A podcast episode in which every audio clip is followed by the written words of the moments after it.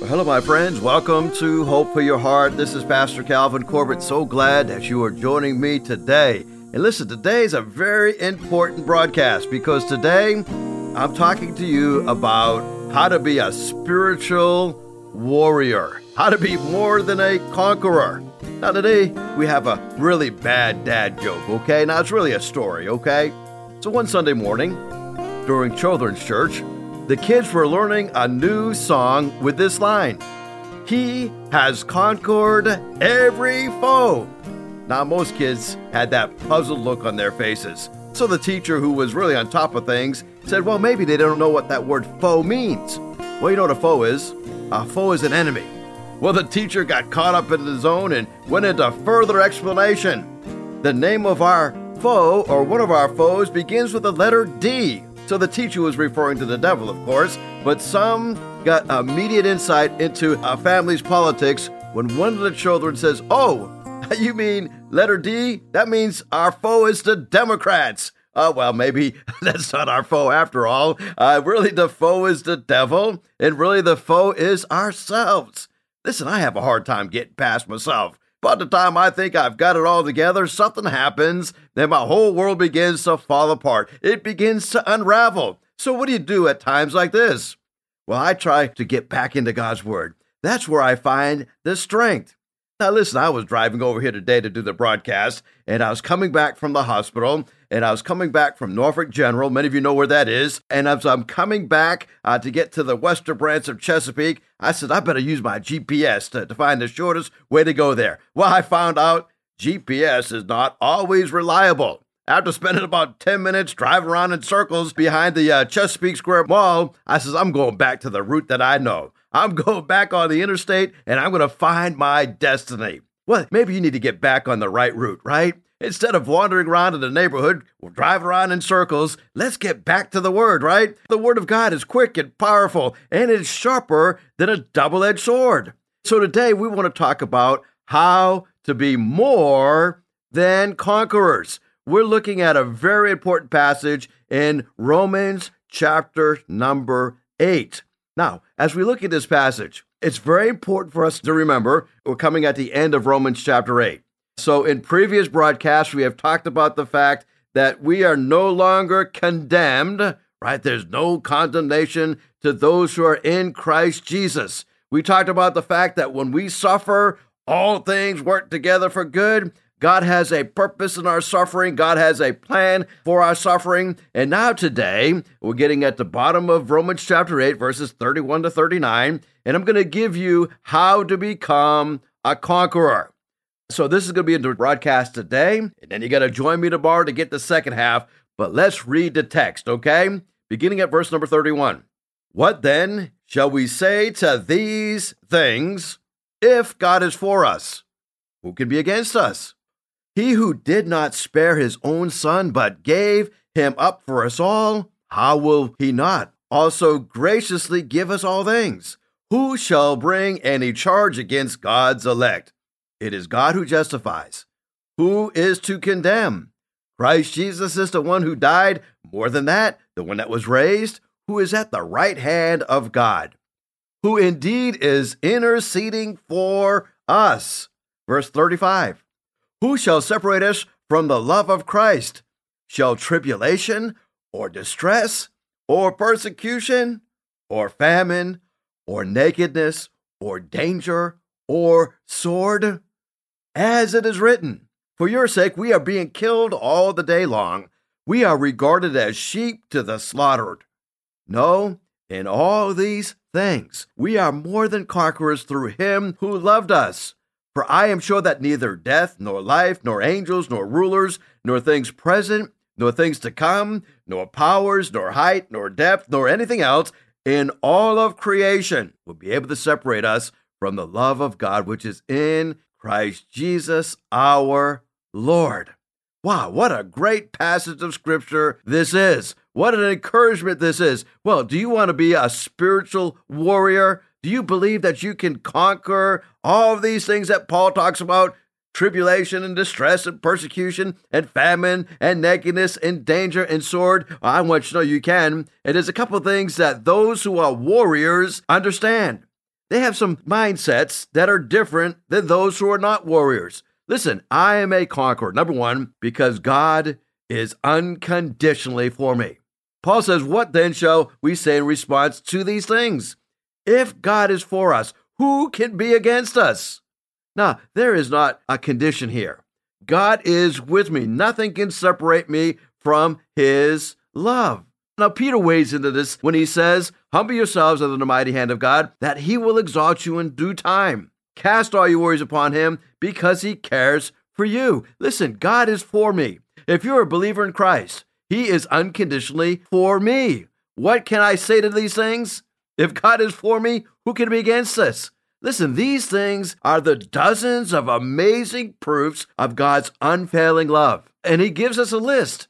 Romans chapter 8 contains many of the cherished verses that really bring us comfort. Here's just a couple of Romans chapter 8.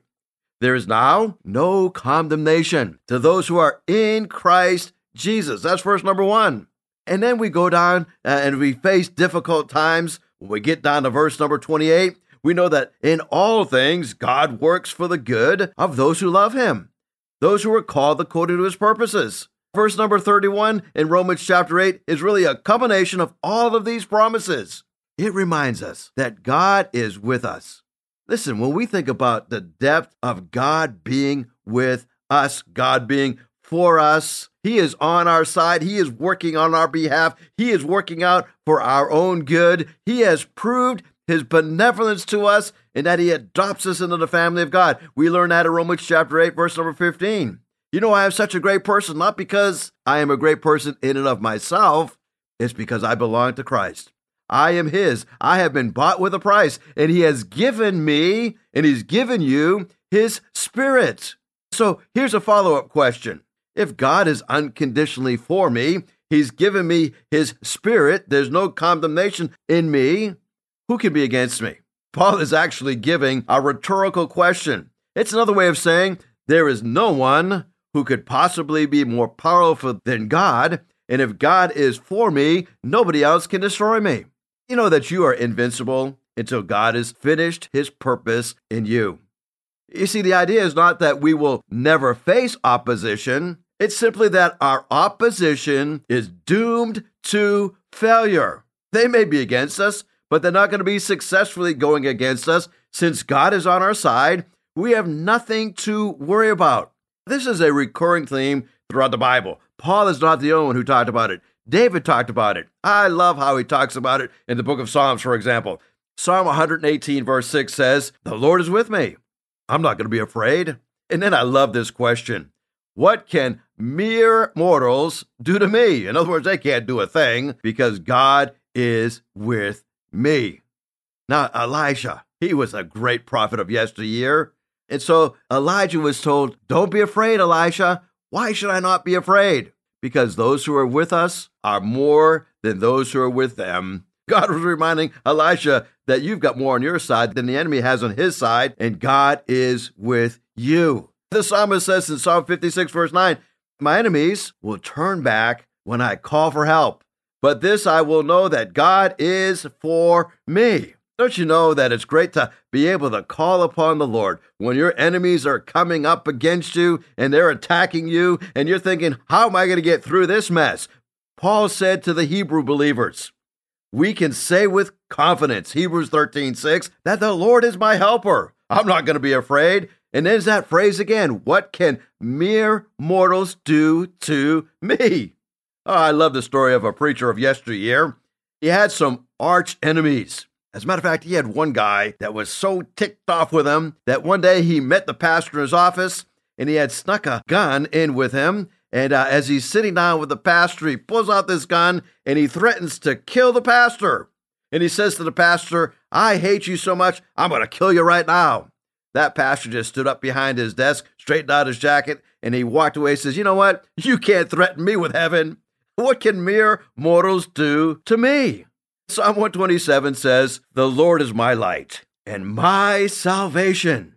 Whom shall I fear? The Lord is the stronghold in my life. Of whom shall I be afraid? Now, I know that sometimes our hearts respond to verses like this and we say, Man, I don't know about this. He said, I know that I, I have nothing to fear, but right now, the IRS is coming against me. Right now, I'm dealing with my in laws. I'm dealing with terrorists and corrupt politicians, and the list goes on and on and on. Well, our real life enemies seem to overshadow the ideas that are conveyed here in Romans chapter 8. But I want you to know, despite spiritual promises, we still have to endure physical and mental and emotional struggles. So I want you to remember, we are more than conquerors. Now, the guy who wrote this, Paul, the guy who wrote Romans 8:31, faced many of the same struggles that we face today and many more. As a matter of fact, one day you ought to just read some of the things that the apostle Paul went through. His sufferings, just some of them are listed in 2 Corinthians chapter 11. And as you look at this, we discover that Paul was shipwrecked 3 times. We see that Paul was left for dead. One time they had to lower him down in a basket over a wall to protect him. One time he was almost stoned to death. And uh, they didn't quite kill him. They thought he was dead. Paul, you know, knocked those rocks off and he went back and he preached a message to those same people that were trying to stone him. I don't know about you, but if that were me, I'd be heading the other way. But Paul understood that he was invincible until God was finished with him. As a matter of fact, when he looked at his life and he looked at all of the credentials, all of the things that he had amassed, all of the great credentials in his life, and he says, You know what all these things are? I consider all of this garbage compared to knowing Christ. You see, he had learned the secret of contentment. The secret of contentment is found not in what I have, but in who has me. Philippians 4:13 says, "I can do all things through Christ who gives me strength." Maybe today you're feeling like the enemy's pressing against you and you don't know what to do. I've been praying for churches in our area and churches throughout our nation that they will remain strong and that they will remain vigilant and that they won't become discouraged because I've been kind of studying churches. And uh, we are living in what I would call a very post Christian age. Now, I don't think it's quite as bad as it was in the first century, but I look at where we are today and I says, man, it's a lot more difficult to minister today than it was 30 years ago or 40 years ago. But I want you to know the more difficult it becomes, the more God empowers us. I've discovered from my study of churches that when it comes to our day and age that we're living in, there's kind of three responses that churches are having in this really sexualized generation that we're living in. As a matter of fact, there's a church down in Florida that is facing a lot of uh, kickback just because they required of their members to believe a certain belief. Matter of fact, I'm going to read for you today a statement that they asked their members to agree to. And as I read this statement, I don't think there's anything controversial in it, but some people do.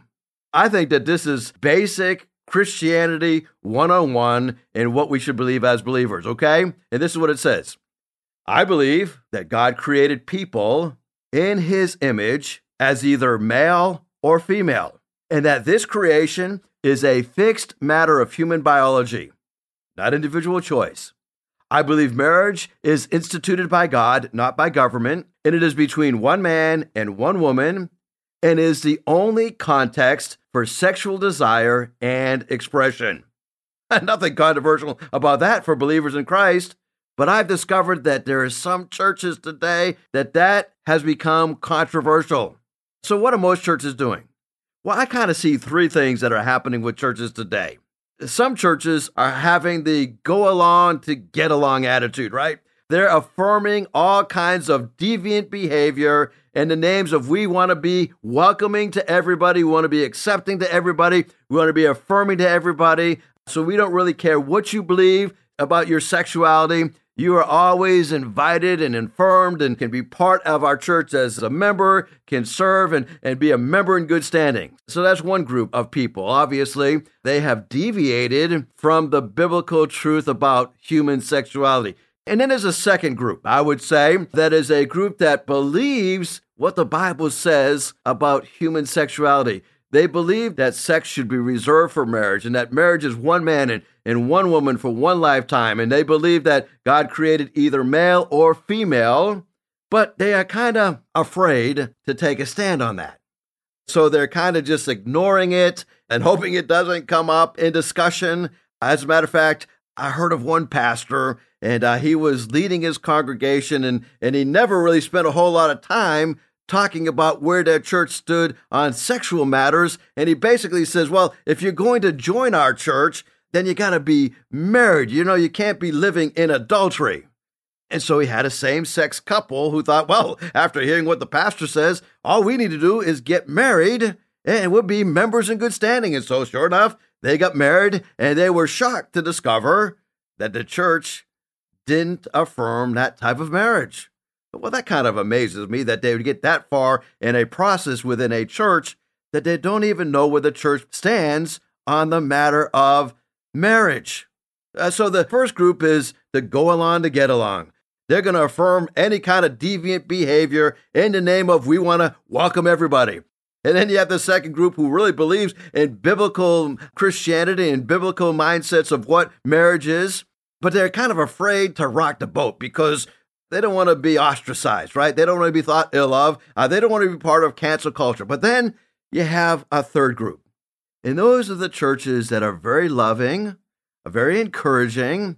As a matter of fact, they love you so much that they will teach you the truth and they will teach it in an uncompromising way. Now, they're not doing it to get you ticked off. They're not doing it to see, well, what kind of uh, response can we get? But they realize they've got to stand on truth. And they realize that they can't compromise on what the Word of God says. Well, maybe you're feeling like the enemy's coming against you. And you're wondering, am I living in victory? I want you to know that God is for you if you have put your faith and trust in Jesus Christ. Jesus says that you will know that you are my disciples if you love one another. You will know that you're my disciples if you obey my commands. And Jesus goes on and says, You know, my commands are not burdensome. Now, if you think God's commands and Jesus' commands upon you are burdensome, it's because you don't know him as your Savior. You don't know him as the Lord of your life. You're not in love with Christ. You're not having that ongoing relationship with Him. Listen, when you enter in that relationship with Him, I've discovered that, that my life still has struggles, but God takes some things away from me. He takes some sins away from me. He takes some desires away from me. That's what my God does. That doesn't mean that I never struggle anymore. As a matter of fact, uh, just this past Sunday, we had a class called Pizza with the Pastor, and we had a starting point class, and we had a young man in that class pray to receive Christ. I asked him to go ahead and, and write the date that he was saved, right in his Bible. This weekend, he's going to get baptized. He's going to make his public profession of his faith. But I said, the reason I want you to write the date that you were saved in your Bible is because the day is going to come, and it won't be too long down the road, where you're going to get discouraged. And you're going to think, did I really mean that prayer? Did I really receive the free gift of salvation? And you can open up your Bible and you can point to that date that you were born again. Listen, the Bible says this the Spirit Himself bears witness with our spirit that we are the children of God. You know, for the longest time, I really struggled with the assurance of my salvation. When I was growing up as a teenager, I would listen to pastors preach sermons, and they would say things like this. They would say, Now listen, if you have done such and such, maybe the reason you're living that way is because you've never been born again. Well, I'd be looking at my life and I said, Well, I just did such and such. Maybe I'm not saved. And I'd go get saved again. I think during my teenage years, I got saved 10 or 12 times. But you know what? I look back to my salvation when I was six years old. I think that's when I truly became born again, but I didn't have the assurance of my salvation. You know what helped me to have assurance of my salvation? I memorized that verse I just quoted a minute ago. 1 John 5 13. The Spirit bears witness with my spirit that I am a child of God. You know what else I did to help my assurance of my salvation? I began getting into God's Word.